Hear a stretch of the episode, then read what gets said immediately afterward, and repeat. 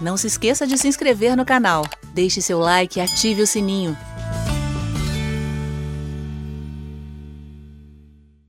Boa noite, Natan. Tem como perder a salvação ou uma vez salvo, salvo para sempre? Josué Bruns. Então, Josué, eu tenho diversas ministrações sobre esse assunto, tá? Tanto no meu site, no meu podcast de áudio, no meu canal do YouTube. Eu vejo que você está falando comigo pela sua conta do YouTube, né? Se você olhar aí no meu canal e procurar, você vai ver que tem muita ministração sobre esse assunto. Algumas mais curtas, alguns trechos de lives que eu extraí e vídeos mais longos de 1h30 de ministração sobre o assunto, tá? Tem inclusive um seminário de 3 horas, mas esse seminário, infelizmente, ele só existe no formato do áudio. Talvez a forma mais fácil de acessá-lo seja no meu aplicativo, que funciona dentro do Telegram, tá?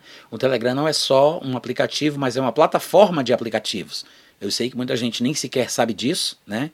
Não, usa o Telegram como se fosse o WhatsApp, mas se você chamar o meu aplicativo lá dentro, você chama ele escrevendo @NatanRufinoBot, dá um espaço, e aí você coloca assim, uma vez ou uma vez salvo.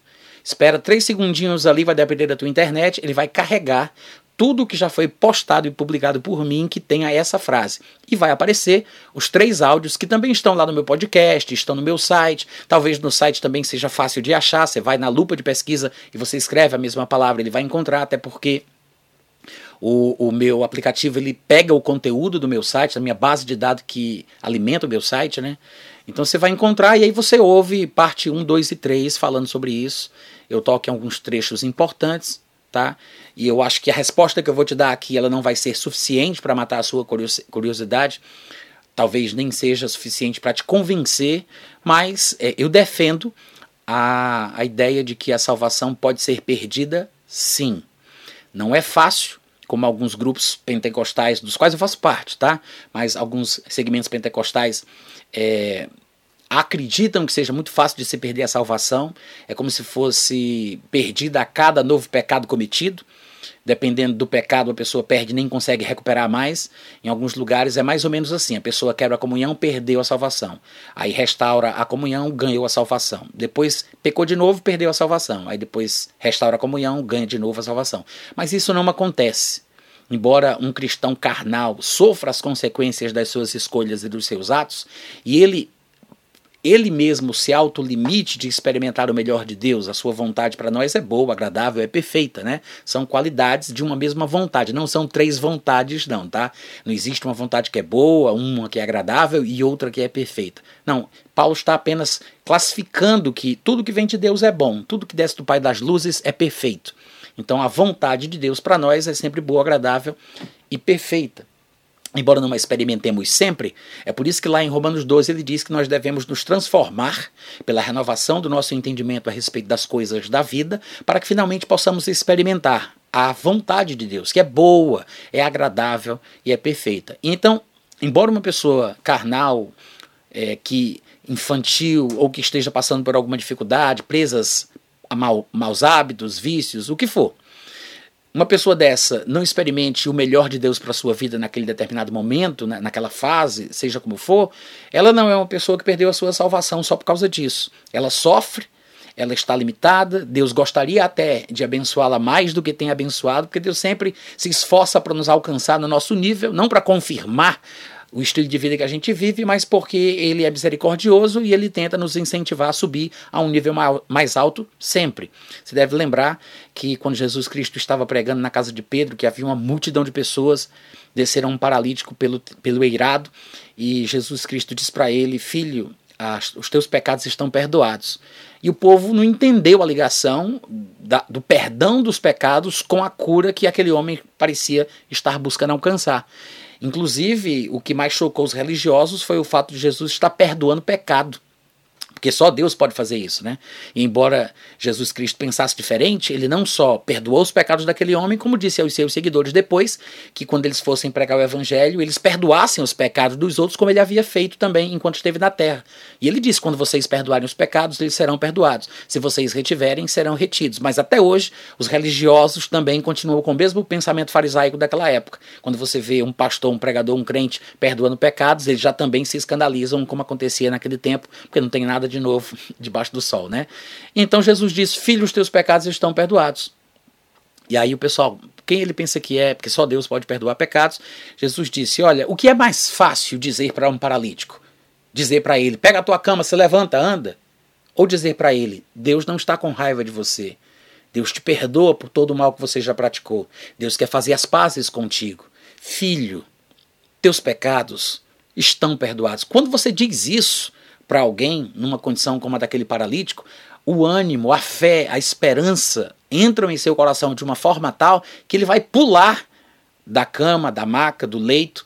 Então é isso que Jesus está fazendo ali. Ele está procurando a forma mais fácil de abençoar aquele rapaz. E claro, isso nos mostra, já que Jesus, quando esteve aqui na terra, foi a expressa imagem da pessoa de Deus, isso nos mostra o que Deus sempre está tentando fazer por nós. Ele sempre está buscando a forma mais fácil para nos abençoar. Isso não significa que Deus aprove, concorde, seja complacente com o erro, com o pecado. Não é, porque Deus é misericordioso, né? Deus, graças a Deus, não é evangélico e ele não age conosco como os nossos irmãos nos tratam. Graças a Deus, né?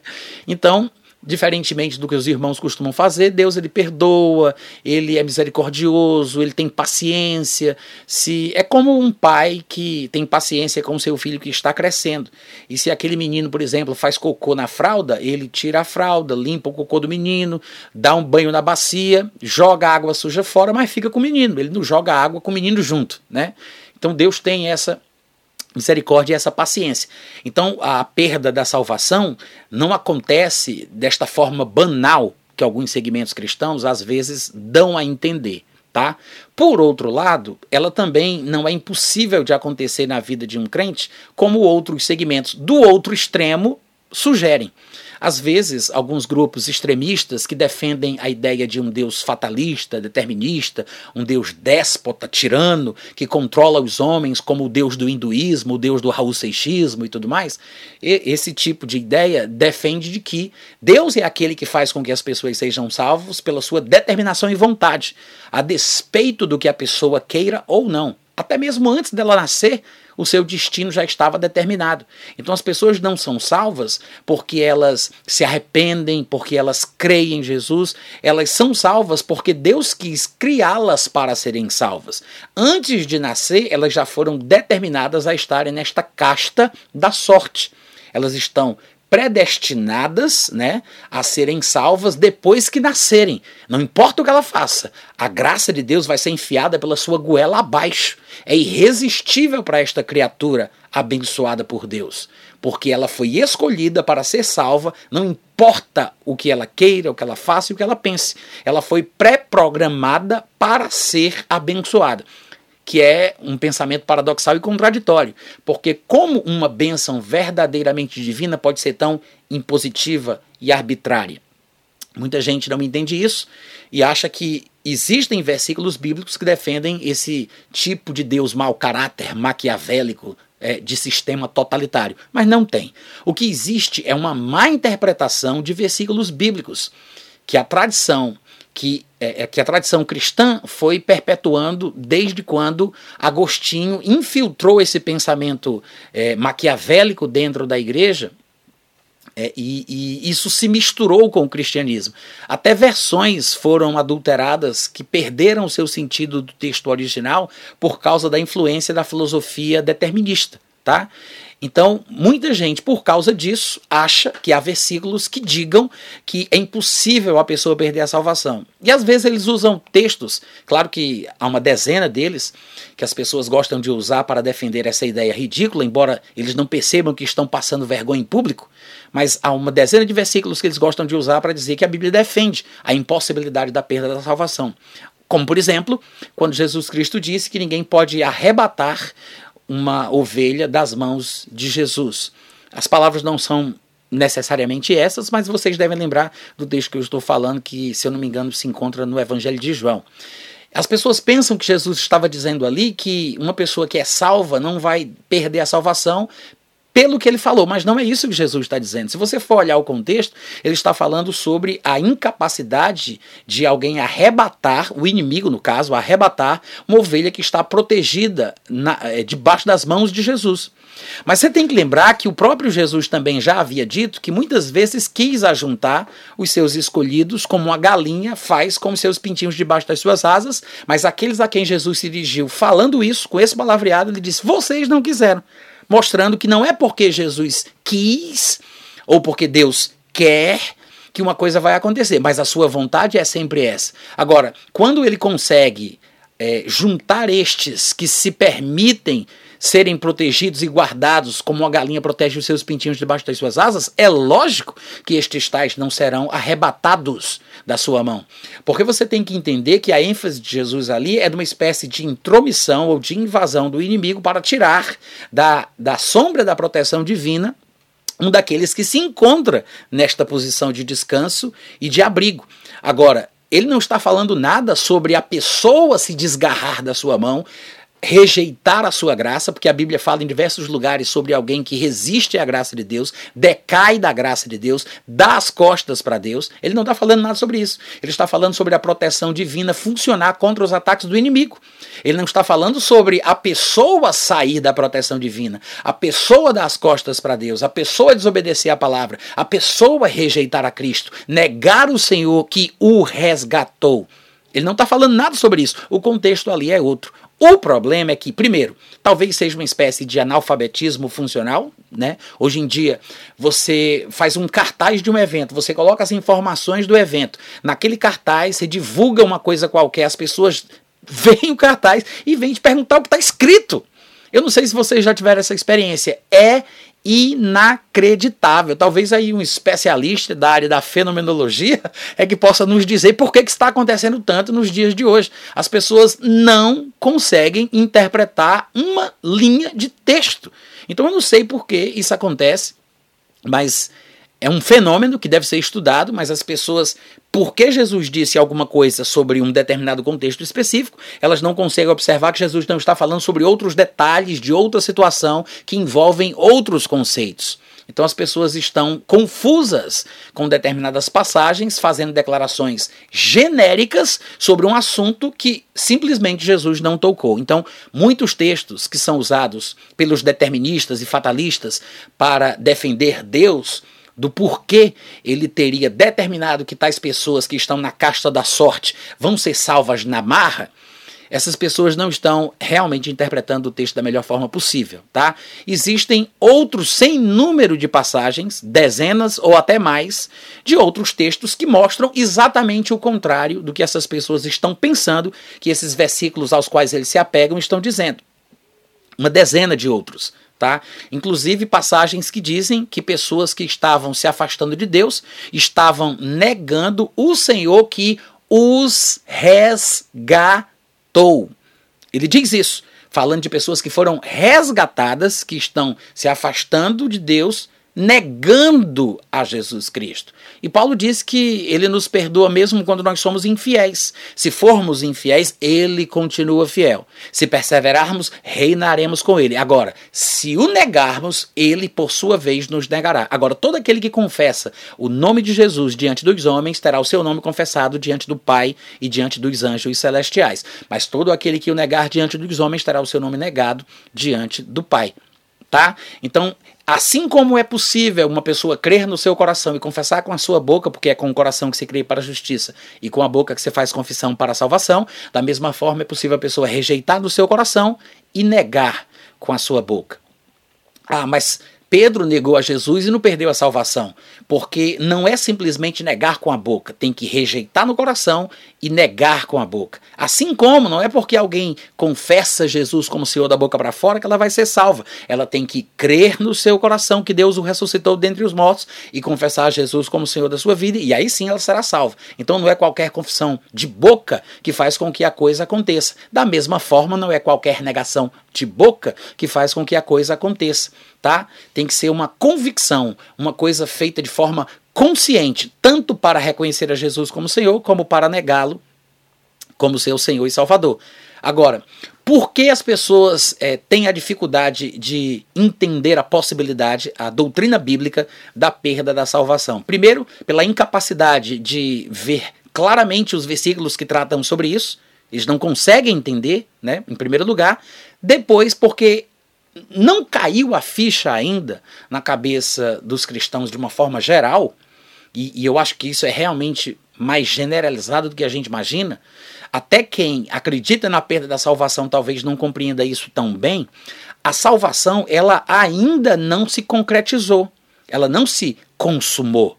Não é uma coisa de prego batido e ponta virada, não é um ponto irreversível.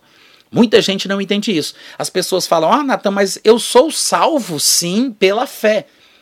Claro, e é exatamente esse o ponto. Nós somos hoje salvos pela fé. Experimentamos a bênção da salvação pela fé. E a fé, para quem não lembra, é a convicção de um fato que eu não vejo. É a certeza de uma coisa que eu estou esperando. Porque a fé substitui o bem almejado, né? Aquilo pelo que cremos não está presente e é por isso que precisamos crer. Quando a coisa pela qual almejamos, desejamos e esperamos se manifesta, não preciso mais da fé. E é aí que muita gente, às vezes, por exemplo, não entende que para você crer para a cura, primeiro você tem que acreditar que está. Primeiro você tem que reconhecer que está doente. Você não precisa de fé para a cura se não estiver doente. Você pode usar a fé para manter a saúde. Mas se você está doente, aí você pode crer para a cura. Porque o que você está vendo, o que você está experimentando é a enfermidade.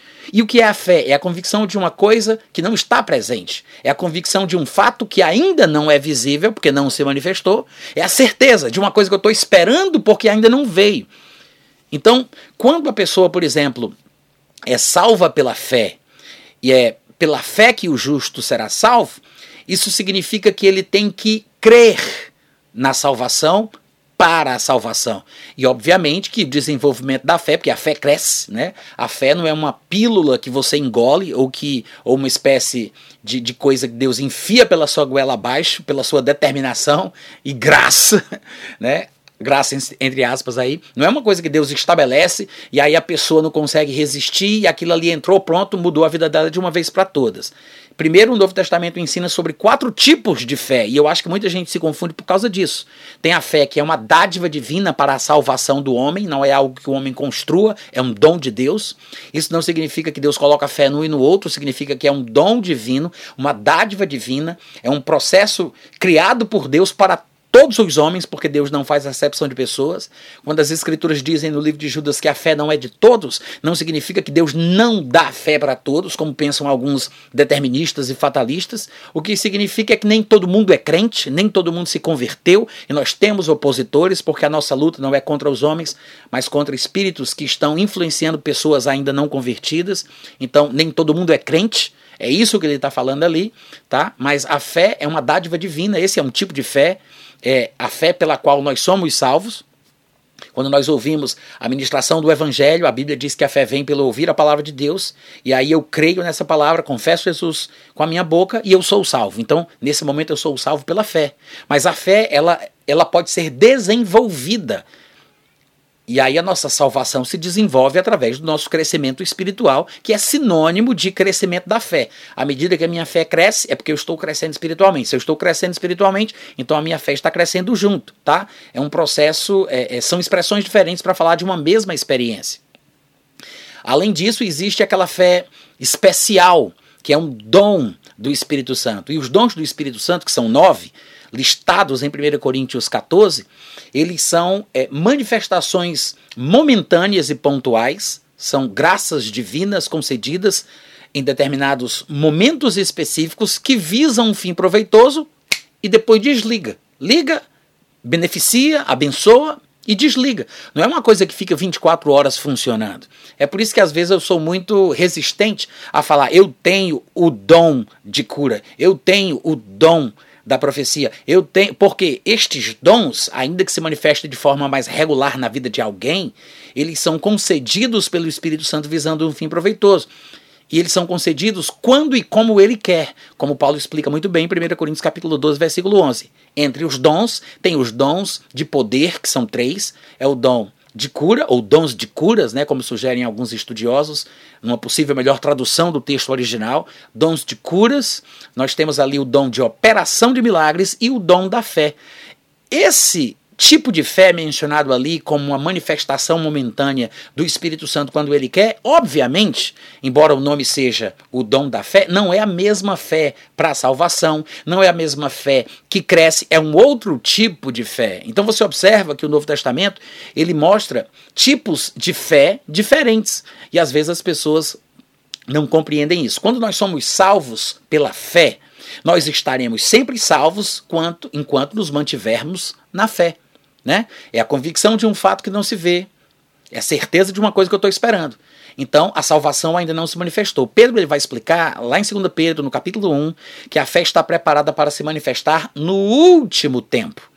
Então, quando... Desculpa, eu não sei o que eu falei, que eu vou repetir, que eu posso ter falado uma palavra errada, mas o que Pedro diz é: a salvação está preparada para se manifestar no último tempo.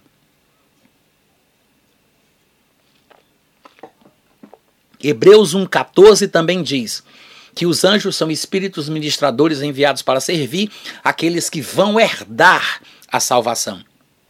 Também se diz em outro lugar que a salvação está agora mais perto de ser alcançada quando no princípio nós cremos, porque a salvação é uma coisa que o Novo Testamento ensina que há de se manifestar somente no futuro. Hoje nós experimentamos os poderes do mundo vindouro, né? Nós temos uma prévia, uma degustação do que está por vir, mas tudo isso pela fé.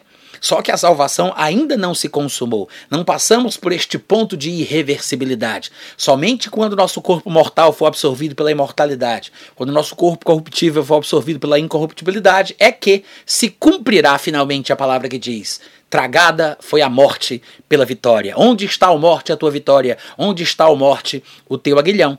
É por isso que Paulo vai dizer que o último inimigo a ser vencido é a morte. Claro, ele está falando ali da morte física, a morte espiritual. Nós já vencemos, porque nós sabemos que passamos da morte para a vida, porque amamos os irmãos. Quem não ama os irmãos ainda está nas trevas, ainda não nasceu de novo. O amor pelos irmãos é a prova de que somos salvos, que fomos transportados do império das trevas para o reino do Filho do seu amor.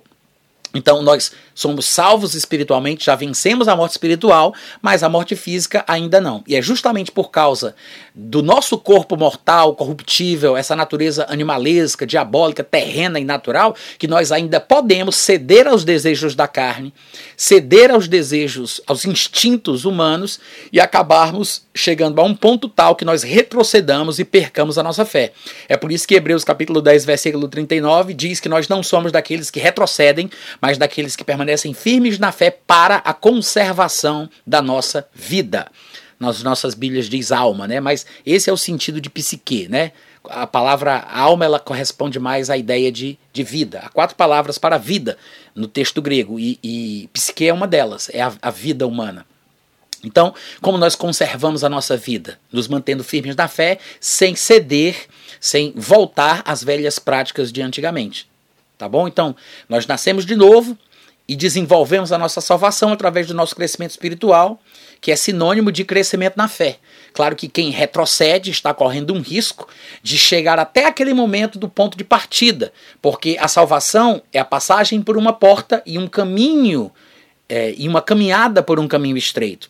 Né? Eu passo pela porta e eu ando no caminho, mas se eu retrocedo, eu vou chegar no ponto de partida, que é aquele momento em que eu passei por aquela porta. É por isso que muitas pessoas, às vezes, retrocedem tanto a ponto de passarem no sentido inverso pela porta. Em vez de crerem em Jesus e confessá-lo como Senhor, elas rejeitam e negam o seu senhorio. Inclusive, experiências como essas são mencionadas nos evangelhos, nos textos de 2 Pedro, 1 Pedro, de Judas. Paulo também menciona alguns que fizeram exatamente a mesma coisa, tá? Eu não sei se eu vou achar aqui, mas eu vou encerrar esse assunto, que não tem fim, na verdade, eu vou abandoná-lo daqui a pouco, apenas citando alguns versículos que eu vou ver se eu consigo achar, tá? Eu não tenho certeza se eu vou conseguir, mas em 2 Pedro, no capítulo 2, ele vem falando que, assim como no meio do povo antigamente havia falsos profetas, assim também haverá no nosso meio, na nova aliança, falsos mestres que introduzirão dissimuladamente heresias que destroem os homens, até ao ponto de renegarem o Senhor soberano que os resgatou. Observe bem que ele está falando de falsos mestres que aparecerão do meio cristão, pessoas estas que, ainda que ele diga que são falsos mestres que introduzirão heresias destruidoras, ele diz que estes homens, estes falsos mestres, comparados com os falsos profetas do passado, foram resgatados pelo Senhor. Ele diz renegarem o Senhor que os resgatou, trazendo sobre si mesmos repentina destruição. Aí ele diz... que eles foram resgatados, né, aquela coisa toda. Aí ele vai falar de alguns outros exemplos que tem relação com o que ele está ensinando aqui. Quando chega lá na frente, no versículo 18, ainda do capítulo 2, falando dos mesmos homens que ele classifica como falsos mestres que introduzem doutrinas destruidoras, e embora não tenha tempo aqui para explicar claramente de qual doutrina Pedro está falando especificamente, eu vou deixar a dica para vocês procurarem depois nas epístolas dele, tá? Pedro está falando sobre a graça radical, sobre a ideia de que uma vez salvo, salvo para sempre, sobre a ideia da predestinação divina mesmo antes da pessoa nascer. Ele está falando sobre essa hipergraça. Esse conceito é o conceito do qual Pedro, mais na sua segunda epístola, e Judas, que é uma espécie de epístola irmã, né, os conteúdos das duas epístolas são muito semelhantes, é sobre esse assunto que eles estão tratando aqui. Olha só que coisa interessante. É exatamente por isso que ele está falando isso e serve de alerta para o nosso tempo atual, né? E aí ele diz, estes homens que ele chamou de falsos mestres, que introduziram ou introduziriam doutrinas, heresias, que destroem os seus ouvintes. Aí ele diz, eles proferem palavras jactanciosas de vaidade. Ou seja, a qualidade daquilo que é vão, não se sustenta, não tem raiz, não tem fundamento. Estes homens, estes mestres falsos, engodam com paixões carnais por suas licenciosidades, como se tudo fosse permitido, né? Uma coisa é alguém cometer um pecado e ter consciência de que pecou e tratar o pecado como pecado a despeito de tê-lo cometido. E outra coisa é a pessoa, mesmo não pecando, ela ter uma justificativa para o pecado que seja doentia e nociva. É uma coisa totalmente diferente da outra. Então, Pedro aqui, ele não está falando sobre pessoas que porventura tenham pecado, ele está falando de pregadores que justificam a prática do pecado em nome da graça. Esse é o assunto. Aí ele continua dizendo, pelas suas licenciosidades, estes falsos mestres engodam em suas paixões carnais por causa das suas licenciosidades, das suas permissões extremadas, aqueles que estavam prestes a fugir dos que fazem coisas erradas, dos que andam em erro. Estes pregadores, através da sua pregação e da sua doutrina, prometem uma suposta liberdade real, prometendo-lhes liberdade, que é exatamente o que a doutrina da Grace Revolution, né? a graça radical, promete, que é a verdade do evangelho que liberta o homem da religiosidade, tira ele debaixo do jugo da lei, o que é um grande engano. Ele diz, tais pregações prometem a liberdade quando eles mesmos, na verdade, são escravos da corrupção, pois aquele que é vencido fica escravo do vencedor. E aqui ele está fazendo uma alusão a uma ideia, a uma imagem da guerra, né? Ele está falando sobre os cativos de guerra, porque se você está num confronto, dois exércitos estão lutando entre si, e um é vencido, obviamente que o vencido fica escravo do vencedor, são prisioneiros de guerra. Aí ele diz no versículo 20, portanto, preste bem atenção aqui agora o que eu vou ler, tá, gente? Ele diz, portanto, se depois de terem escapado das contaminações do mundo, mediante o conhecimento do Senhor e Salvador Jesus Cristo, se estes que foram salvos pelo conhecimento de Jesus como Senhor e Salvador, se eles se deixam enredar de novo, veja que é reflexivo, ele está falando da responsabilidade da pessoa, ele não está falando de uma suposta predeterminação ou de um decreto divino. Mas se estes tais que foram salvos, como ele disse lá no versículo 1 ou foi 2 do começo do capítulo, que eles foram resgatados por Jesus, se estes se deixam enredar de novo e são vencidos, tornou-se o seu último estado pior do que o primeiro. E eu quero lembrar que Pedro está aqui usando uma expressão que ele ouviu ser falada por Jesus Cristo.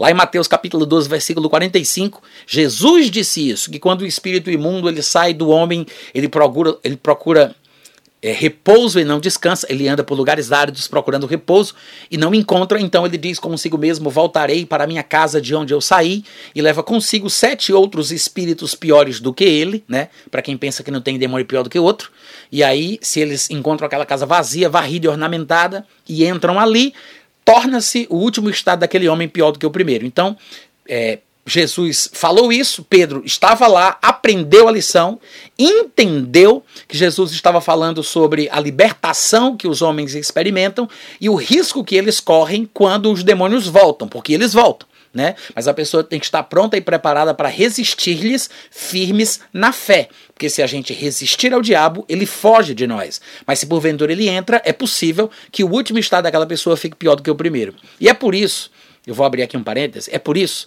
que é muito irresponsável da nossa parte a gente sair evangelizando nos interiores, né, do nosso estado, pregando para qualquer pessoa, se orgulhar de 10, 20 almas que aceitaram Jesus naquela pregação em cima do palanque, em cima do carro de som, e a gente vai, prega e vai embora e abandona as pessoas. A gente está sendo irresponsável. A gente apenas expressa a nossa fé, expulsando os demônios, abandonando os novos convertidos, bebês espirituais, ao Deus dará, e aí vamos continuar a nossa vida e estamos colocando estas pessoas numa situação de risco, porque se elas não forem acompanhadas, se elas não forem alimentadas, se elas não forem cuidadas enquanto estão nesta fase da infância, elas podem ficar pior do que estavam. Nós contribuímos para o estrago na vida de alguém sem perceber, quando a gente simplesmente expulsa os demônios, prega a palavra e não cuida do novo convertido. Essa ideia de dizer, se a pessoa nasceu de novo de verdade, ela vai buscar, ela vai crer, ela vai para uma igreja, isso não existe.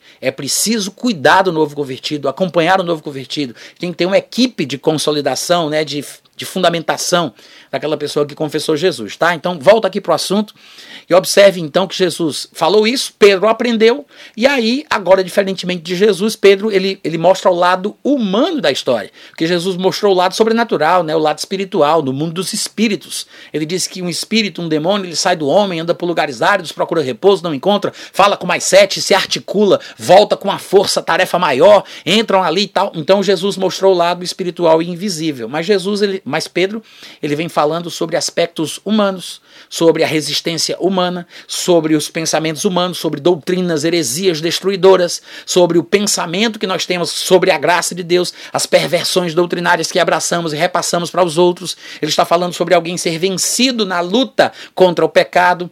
Então, ele está falando do aspecto humano, mas é um complemento do que Jesus ensinou lá no texto de Mateus.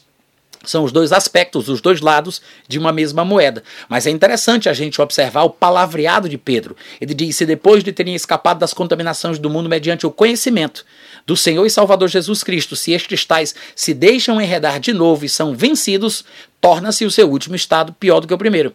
Melhor lhes fora nunca tivessem conhecido o caminho da justiça, ou seja, eles conheceram, eles foram resgatados, como diz lá o versículo 2 deste capítulo. Ele diz que eles escaparam das contaminações do mundo mediante o conhecimento de Jesus como Senhor e como Salvador. Ele diz, melhor teria sido que eles nem tivessem conhecido, do que depois de conhecê-lo, volverem para trás, apartando-se. Eles se desviaram do santo mandamento que lhes fora dado. Por que o mandamento fora dado para eles? Porque eles foram salvos, atenderam ao chamado. Com eles aconteceu o que diz certo ditado popular: o cão voltou ao seu próprio vômito, a porca lavada voltou a volver-se no lamaçal. São apenas ditados, adágios populares que, pelo que Pedro indica, são verdadeiros. A verdade na sabedoria popular, que inclusive são até dignos de serem mencionados num texto que vai se transformar na palavra de Deus, que no caso aqui é a epístola que leva o seu nome, né? Então você observa que, claro que não são os únicos textos, mas eu acho que eu já falei demais sobre essa questão de possibilidade de perda da salvação, mas eu te aconselharia a procurar minhas ministrações que falam sobre isso, tá? Como eu mencionei, tem um seminário de áudio de 3 horas só sobre esse assunto. Eu tenho até um livro escrito sobre isso, que se chama Uma Vez Salvo, Salvo para Sempre. Eu não tenho ele impresso. Foi um livretinho de 30 e poucas páginas que eu fiz em determinada vez que eu estava ministrando um seminário em Belo Horizonte. E aí esse livro ele esgotou, mas eu tenho a pretensão de um dia, se Deus permitir, né, e eu conseguir também reescrever ele, ampliando, porque ele é um assunto muito rico, muito abrangente e tem muito pano para manga. Então, se você tiver pelo menos interesse de dar uma lida no livro, no livreto, dá uma olhadinha lá na Amazon, ou na Amazon, né? E você vai encontrar alguns livros meus em formato digital. E aí você pode comprar, baixar para o seu celular, para o seu Kindle, e aí você lê o livro, tá bom? Ou então você vai procurar os meus áudios de vídeo e por aí vai. Obrigado, Davidson, pela ofertinha, meu querido. Tu és uma benção. Natan vem para a Bahia. Abraços. Ora, Davidson, eu vou para qualquer lugar do mundo. Manda as passagens, diz qual é a data que eu já coloco na agenda, prepara a mala e vamos embora, viu? Valeu, Davidson. Abração aí. Tudo de bom.